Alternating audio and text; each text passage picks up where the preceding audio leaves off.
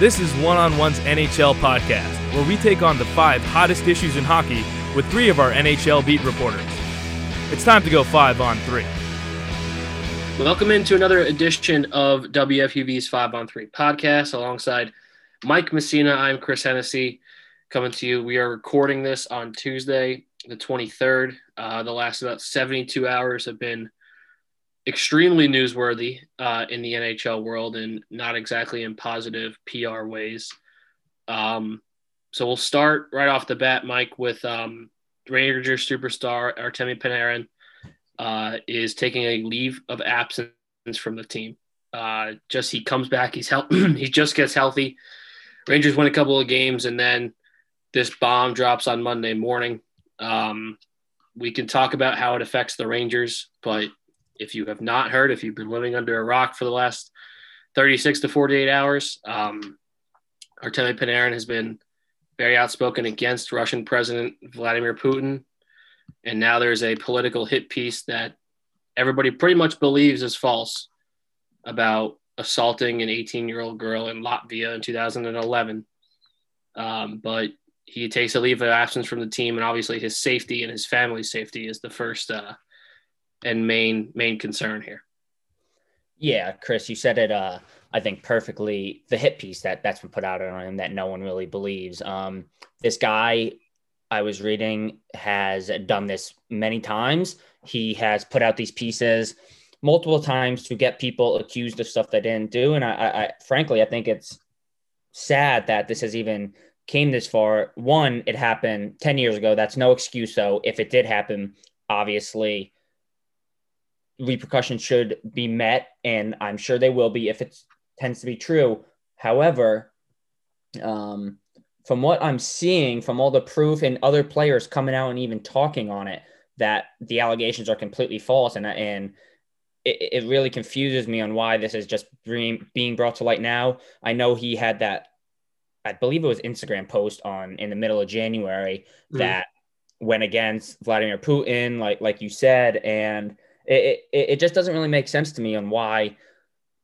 Uh, yeah, it was yesterday, right? Yeah, why yesterday this news is finally breaking, and that it, it's such an issue as it is, knowing that it could be false. And I understand him taking the leave of absence. I feel like that's the right thing to do. The Rangers put out a statement that was pretty straightforward as it's false. All the allegations are not true. We don't believe it. We're here for him. We have his back, which I think is it is great that they acted so quickly because I know with the K'Andre Miller situation over the Zoom call a couple months ago, they did not react so quickly. So I'm happy. I'm happy they jumped the gun and, and reacted quickly and put out that statement. However, you have to start thinking about the safety of his family. Yeah. He, him and the him and the team said that his, his family could be in, in a good amount of danger, which is very unfortunate. And I'm really hoping for the best. But it's it, it's sad that that this story is come coming about how it is. And right now, I obviously I believe it's it's false information, as we can all hope so, because the story is very sad. But man, I it, it's crazy that that the Ranger season is just going downhill day after day after day. Yeah, no, hundred uh, percent. I think if you want to learn more about the story, the piece is I should say pieces plural. To read are from Mollie Walker in the New York Post. She has two out that kind of outline the main characters, if you will, in this crazy, ridiculous story. Um, the main characters obviously are Panarin and Putin, and the third one is a former head coach of his, Andrei Nazarov, who told the Russian media outlet about this allegation. Nazarov is a known supporter of Putin. He's looking to get a job potentially in the Russian Hockey Federation. So there's obviously some some you know ulterior ulterior motives, if you will, behind that. Um, I think another interesting thing is that this guy Artemi Panarin, you know, he's 29 years old, and until recently he had played in Columbus, and yeah, he put together some great seasons, but no way is he the name or the face that that Alex Ovechkin or even Sergei Fedorov or Pavel Datsyuk are. Uh, he's a phenomenal player, don't get me wrong, but he's not those those those kind of faces. And especially Ovechkin. And I don't want to get onto like a political debate, and I don't want to, you know, make fun of people for their political leanings, but Alex Ovechkin is an extremely pro Putin person. That's been pretty pretty uh, known known since he got here and since um, since he's been extremely famous uh, here in the United States that he is pro Putin and basically it's Artemi Panarin and Nikita Zadorov from Colorado who are the anti Putin people in the NHL or in American sports in general because there aren't a lot of Russian players in any other sports. Um, so for Panarin to be this budding superstar in the biggest city in the country and say all and there is a YouTube video of an interview he did in July of 2019 that is I mean he's not hiding from anybody or anything and good for him. I mean obviously the, his safety is now in in question um and he has to take a leave of absence and nobody really knows where he's going to be for the next couple of weeks but um there is no denying what Panarin's thoughts are and um it sucks that it has to come to this, but um, he'll be away from the Rangers for at least the next two weeks. Yeah, and I was reading the Russian article yesterday morning that came out. I don't even really know who it was by, to be honest with you, but I translated it, and now now it's all over the internet. It's out there, and it was a game where Panarin didn't play well and he didn't i don't think he had any points no goals anything like that and him and his teammates went to the hotel bar afterwards and the and the article said he sent the 18 year old citizen of latvia to the floor with several powerful blows i mean to make an accusation like that if it comes out to be that it, it's false and it's inaccurate it's just so disheartening and that person should be accounted for and they should be charged in, in, in a because I, I consider this a crime. You can't you can't spread rumors about someone sending an 18 year old girl to the floor with powerful blows if that's never happened. That that is in my mind just as wrong as actually doing it if it didn't happen. And if that's the case, something needs to happen to him, and, and he should not be able to get a job in any in, in, in any league, no matter if it's here or in Russia. He, he he should be completely amended of that right in order to do so. And if it does come out to be true, that that's a whole whole nother situation that we'll have to talk about of the NHL as a whole really not doing their due diligence and looking into these players in their past and going like doing a deep dive into their life before they came to the states to play in the NHL. But as of now, the only thing we can really believe it, it is that it's false because that's what everyone's saying along with his statement and the ranger statement as a whole so we have, we really have to see where it goes from here yeah this guy uh, who you're speaking about is Andre nazarov former nhl player with the sharks tampa bay calgary anaheim boston phoenix and minnesota in 571 nhl games scored 53 goals and had 1409 penalty minutes um, he now works in Russia. Obviously, he was Artemi Panarin's coach about 10 years ago, and that's where this stems from. So, um, and I, I agree with you, Mike. If, if it, if there was even a glimmer of, of reality in this, that there will like, if anybody backed up the story, if it, anything like that, I think we're having a completely different conversation right now. But right now, the conversation is about Panarin and his political leanings and, his anti-Putin stances, and and it's unfortunate that it has to come to this. But I mean, good for him for for taking a stand and now for taking his own and his family's safety into account because um it, it it's it could it could get ugly um no doubt but we'll see i i would i'm interested to see um if there's any statements from any other nhl players specifically nikita zadorov who he hasn't necessarily, and I've learned all of this in the last 24 hours, by the way. I'm not like a pro on Russian hockey players' political leanings. This is all uh, just like social media research. He hasn't been as outspoken as Panarin, but he's kind of like commented on posts and liked posts and like just saying, like, yeah, man, like good for you, but not as outspoken as he is. And that's kind of it. So I'd be interested to see if Ovechkin has anything to say.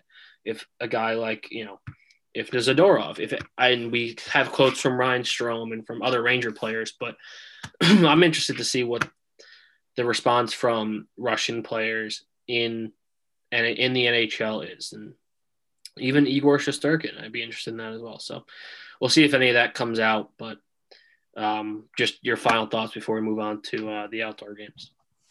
Yeah, it, it's just super unfortunate that he has to take a leave of absence for the team, obviously, but the bigger concern is his family. His grandparents live there and other family members as well. And I mean, everyone's worried about their grandparents that they're much older than all of us. So, so to, to be, to have to worry about them, not even living in the same country, thinking something could possibly happen to them because of his political stance is just crazy to me. And that's something that I don't think not him, not me, not you, not anybody should have to deal with or think about the potential threat to a family member just because of his political leanings. I don't really understand that, but I have seen a lot of journalists and other media members come out from Russia, like respected Russian journalist Slava Malamud as described Nazarov as mentally unstable due to several meltdowns behind the bench throughout his coaching career.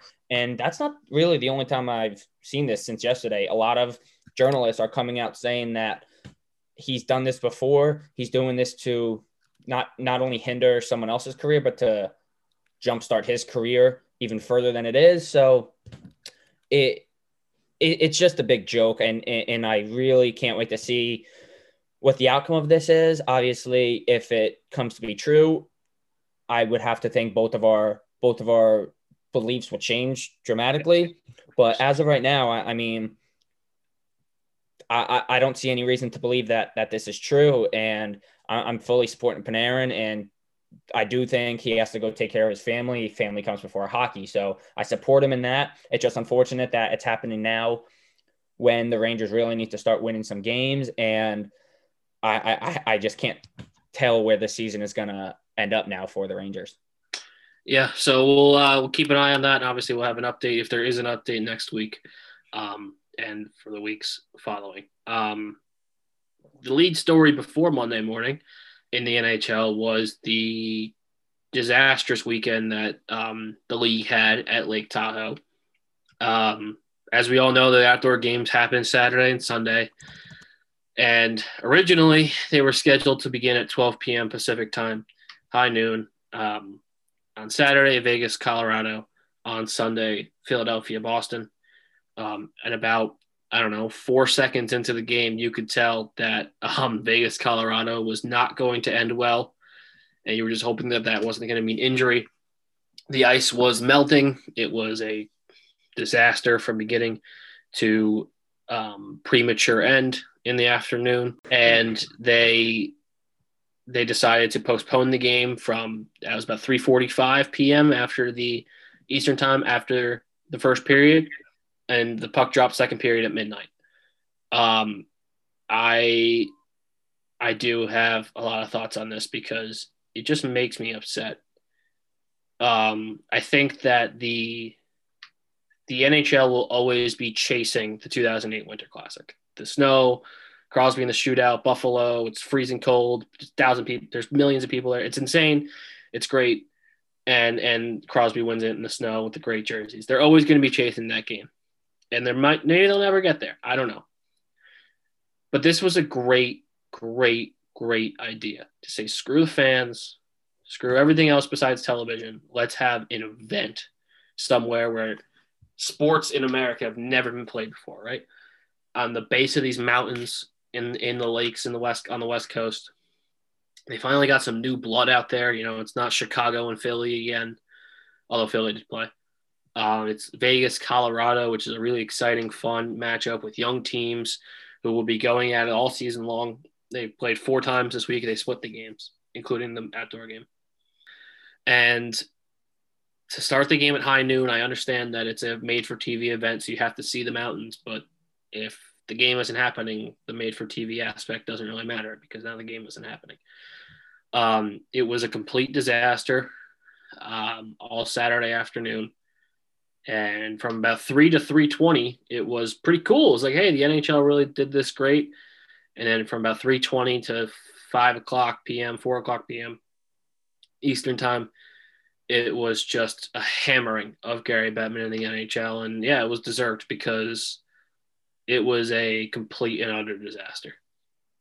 Yeah, uh, you said it perfectly. A complete and utter disaster is the best way to describe this. Um, first though, the, the backdrop was gorgeous. Oh, it was incredible, incredible.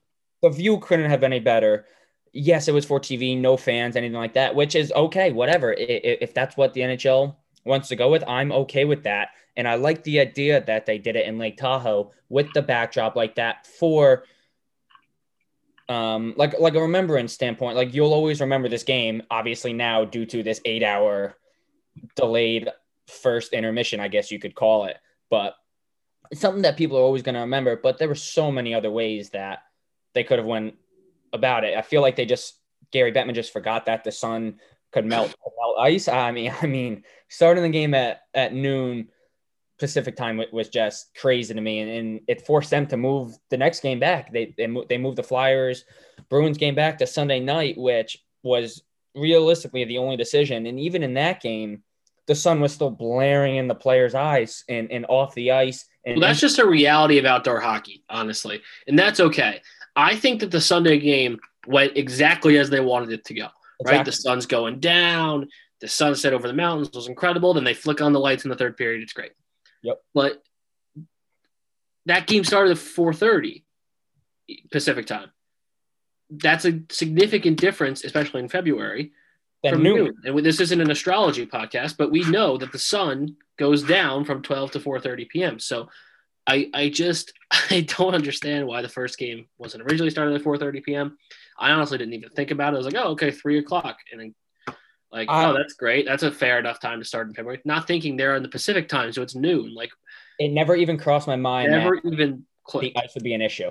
Never even came into my mind. It, it like I, I, I don't know. I just I, I don't know if that's fault on me either, but I, I just didn't even think about that. And I mean, listening to the half uh, not halftime, like the intermission while while the game was delayed with Tirico and Gary Bettman. I mean, I I thought it was interesting, and it, it it's just something that had to be done. And even Nathan MacKinnon was saying there was no thought of them even stopping. They thought they were just gonna keep playing and grind it out and muck it up during the game. And to hear that from a player that they thought they would have to play through those conditions is is crazy in my opinion because they couldn't they couldn't skate they couldn't stand they couldn't shoot the puck they couldn't see the puck it, it, was crazy the, the NHL has to do a better job at planning that but I do give them props for trying it realistically getting it to work after the pause and without the t- uh, if it didn't start at noon I think it would have went so smooth yeah I agree um, you know, the second period ended at about 12:55 p.m. Eastern, and that's when I checked out. Um, and it was very late. Um, I, it's it was a disaster though. Like Bettman's sitting there in jeans, like leaning up against the boards, like, "Yeah, Mike, we're gonna have to postpone the game eight hours. Eight hours? Like, are you kidding me? This is a joke." And I don't know. I mean, I think that the worst part of it, honestly, and I do believe this, and I've said this many times in the last three years is where the game ended up on the dial. You know, you think three o'clock on NBC both days. Like that's great. Like we're gonna get people who are just flipping through the channels, right? That's where NBC is on the dial. And then the game moves to midnight NBCSN. Okay, that's fine. Right? It's one game, it happens. But the fact that the Sunday game gets pushed back to 7:30 doesn't get the NBC slot. They give that one to Capitals Devils and then that game is on cable at 7:30 at night. I haven't checked the ratings, but I can't imagine anybody anybody watched it because I don't know. I mean, you're just not going to flip over to NBCSN at 7:30 on a Sunday. It just I don't know. It, it it really it's really just upsetting because I think that this is a really great idea and and honestly, I hope that they scrap the Stadium Series. I wouldn't say scrap the Winter Classic, but make this more common. Like screw the fans, screw as the outdoor NHL experience as in terms of being in the building cannot be that fantastic. I've never been personally. I don't know if you went to Citi Field or Yankee Stadium. Yeah, I'll stop. I'll you stop you there after this. You did. Okay, so is the in-stadium experience for an outdoor game any good? It's awesome. It's okay, interesting. Really awesome. I went to Yankee Stadium and I went to um, Citi Field when they played the Sabres and won in overtime. Yeah, yeah. And I went to Rangers Islanders at Yankee Stadium. Okay. And it was uh, the best two games I've ever, uh, best two hockey games I've ever went to. They, they're insane. The atmosphere, it's absolutely freezing out there, but it, it's so worth it, man. The fans, the you, you can hear everything, everyone's screaming. It, it is an awesome time, and that's something I definitely don't want the NHL to go away with. I do like the fact that it was something they tried, and I think they would have. Was it possible for them to have fans if they wanted to, or they only didn't have fans because I think it probably would have been a logistical nightmare getting that many people onto a lake. Like, yeah. so maybe they could have, maybe they couldn't have, but that also would have taken away from the view too, because it would have people behind the net. So I don't yeah. know. I would like them to to have you know you know build a rink in Sheep's Meadow and let's get Islanders Rangers in Central Park. Let's you know build a rink like build a rink somewhere that's cool that like have, do I want to play hockey in Yankee Stadium? Yeah, of course. But like, I want to play hockey in Central Park. I want to play hockey in Lake Tahoe. Like, that's that is really like they, they make the whole thing. They always do like the Doc Emrick piece before before the game starts. It's like going back to the roots. Like the roots isn't flooding the outfield in the fifty thousand seat uh, fifty thousand seat baseball stadium. The roots is Lake Tahoe and man, Sheep's Meadow is a little bit not the roots either, but you know what I mean. So. Uh, I don't know. That that's to me what I would prefer over the stadium series. And I think you could keep the Winter Classic and play those in the football stadiums on New Year's Day. I think that's great. But we don't need the stadium series we have the Winter Classic. So make it this like outdoor, like mount what make it mountains one year, make it ocean one year, make it, you know, just random terrains. I don't know. Put one in Banff, Alberta. That's where the, this was originally going to be was in Alberta. But that didn't work out, so they moved it down to the States so I think it's a great idea. I really do. And I, I wrote this in my piece for the Ram. I want them to do this next year. I don't I don't want that to to take away, but this was an absolute disaster. And, and both of those things can be true. Yeah, I, I agree with you for half of what you said. Um, I, I, definitely enjoy what they did. I want them to keep doing it, but I also want them to keep the stadium series because that is such an experience, not only for the players, but I mean, not only for the fans, but for the players as well. I've never heard an interview from a player who's played in a stadium series game that says I didn't enjoy it. Obviously, the ice conditions are not as good as they are in a regular arena, just due to the fact that it's outdoors. But like it, it is such a cool experience to be able to watch a hockey game outside in a stadium where you're not really used to seeing the game being played and it, it, it's like you get all the fresh air blowing on you and like the stadium's erupting when someone scores an overtime goal. It is a great time. And that's something I definitely want to see the NHL keeping up with. But to your point about them keeping the outdoor game like this, I also want them to do it like, let's say, do a game in Hawaii or something like that. Like, cool. Well, that, then we're really going to have an ice melting problem. cool spots where they have awesome backdrops and just good views for the fans to watch on TV with no fans there. And I think that would get tons of viewership, but they have to get the timing down right. They have to make sure the ins and outs of it are correct before they can try and air this and just make sure it goes smoothly like they wanted to instead of having this eight hour delayed game after the first period and and stuff like that again. So as long as they can get the aspects of the game right and like what time and where it's going to be played on and what station, I think it could go perfect, honestly. Yeah, I do. I do. Um, I've I've heard some you know non hockey fan people say like, I'm sick of these outdoor games, and I think that's because of an oversaturation, which is the only reason I really say like dump the stadium series, keep the Winter Classic in the baseball stadiums, and and put the make change the stadium series to outdoors, mm-hmm. and then keep the Winter Classic in Heinz Field and MetLife Stadium and you know the Bills Stadium or whatever whatever it's called. So I, I think that they certainly could do that. Um, I, I also, you know, it's unfortunate that Minnesota lost their Winter Classic this year, and hopefully they are redeemed next year and, and get to have it at, well, the Vikings play inside. So I guess they're having it where the Twins play um, at the baseball stadium. I don't remember what it's called, but that that could be a really fun, really really fun game uh, having that outside. But I could also argue that it'd be more fun to drive into northern Minnesota and find some giant lake and and drop a drop a rink on there. I don't know. I feel like that that part won't be hard to find a giant lake. No, it would not be very hard to find a giant lake in in, in Minnesota where they'll allow a hockey game to be played. Um, as for other things that happened this week, the Islanders beat the Sabres after losing two straight to the Penguins. Uh, so nice little bounce back on Monday night for them, and they they take on the Bruins, who they've already beaten twice. They're one of the like four teams, I think, to beat the Bruins this year. So um, that should be a good one. And the Rangers bounce back with two wins against the Flyers, um, but now they lose Panarin, so we'll see how they respond uh, in their next game as well. But that's just kind of the housekeeping stuff. Um, your thoughts on on the local guys this past uh, couple days?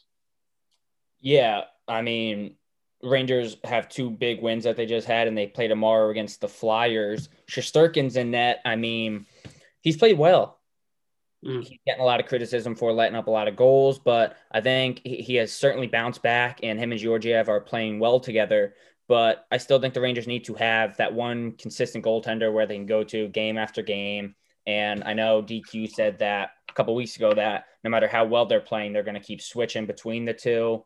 And it really doesn't matter if if one has two wins in a row, they're going the other one. But it seemed that he he kind of retracted that statement because he played Shesterkin two games in a row, then Georgie two games in a row, and Shesterkin's getting to start again tomorrow. So we have to see how he's going to play. We have to see how the team's going to react with the Panarin news coming yesterday. They haven't played since. Um, we really just have to see how they handle everything. There's going to be tons of line switches. Quinn said today in his press conference, nothing is going to be 100%. Um, so, so we really just have to see how they handle that and bounce back from this. Yeah, that, that will be interesting to see how kind of the lines jumble and if they can find some new connections now that there's a glaring spot on, on the left side of those forward lines. Um, another thing I just wanted to mention Trevor Zegras, local kid from Bedford, um, makes his NHL debut last night with the Ducks. Didn't have any points, but uh, he was a stud in the World Juniors. Uh, he was my pick to win the Calder, but he did not get called up until now, so it does not look likely. But yeah, um, doesn't look like prediction will be hitting. Tough, yeah, that's that's a tough tough pick for me. But uh, he he did look pretty good. He got a couple power play shifts and whatever. So um, it's good to see uh, one of the local kids get up to the NHL, and uh, he's out there with Anaheim. Uh, and that's about all I have for this week, unless I missed something. Um, it was an eventful weekend to say the least. Um, and although some of it was upsetting, um, I still do love outdoor hockey, and um, can't wait till next year on uh, January first. Bring me so, all the outdoor hockey as possible. I'm telling you, it's an awesome time. If you if you have the chance, Chris, go to a game. I I, I, want to. I do. Um, I wasn't. I was on and say, oh, "Wow, I should have never said that." yeah, I guess I guess so. Um, that Islander Ranger game was in the middle of the week, from what I remember, and I live a little ways from Yankee Stadium, so that would have been a tough one for me. And that's obviously the only one the Islanders have been in. Not that that's what I need to go to one, but I would like for them to be in it if I were to go to one. Um, and I was very upset that um, that the Citi Field game did not involve the Islanders, um, and that the Sabres were the home team. I was very upset about that. So uh, I did not go to that one either. So we'll see if uh, if they come back our way, which they will, of course. We're in the Northeast. It's cold oh. every single day. It snows all the time. um, it's snowing now. Oh yeah, it's snowing now. Look at that. Sun is up. Day ends in Y, so it's snowing. All right, uh, that's gonna do it for us. For Mike Messina, I'm Chris Hennessy, and we will see you back here next week.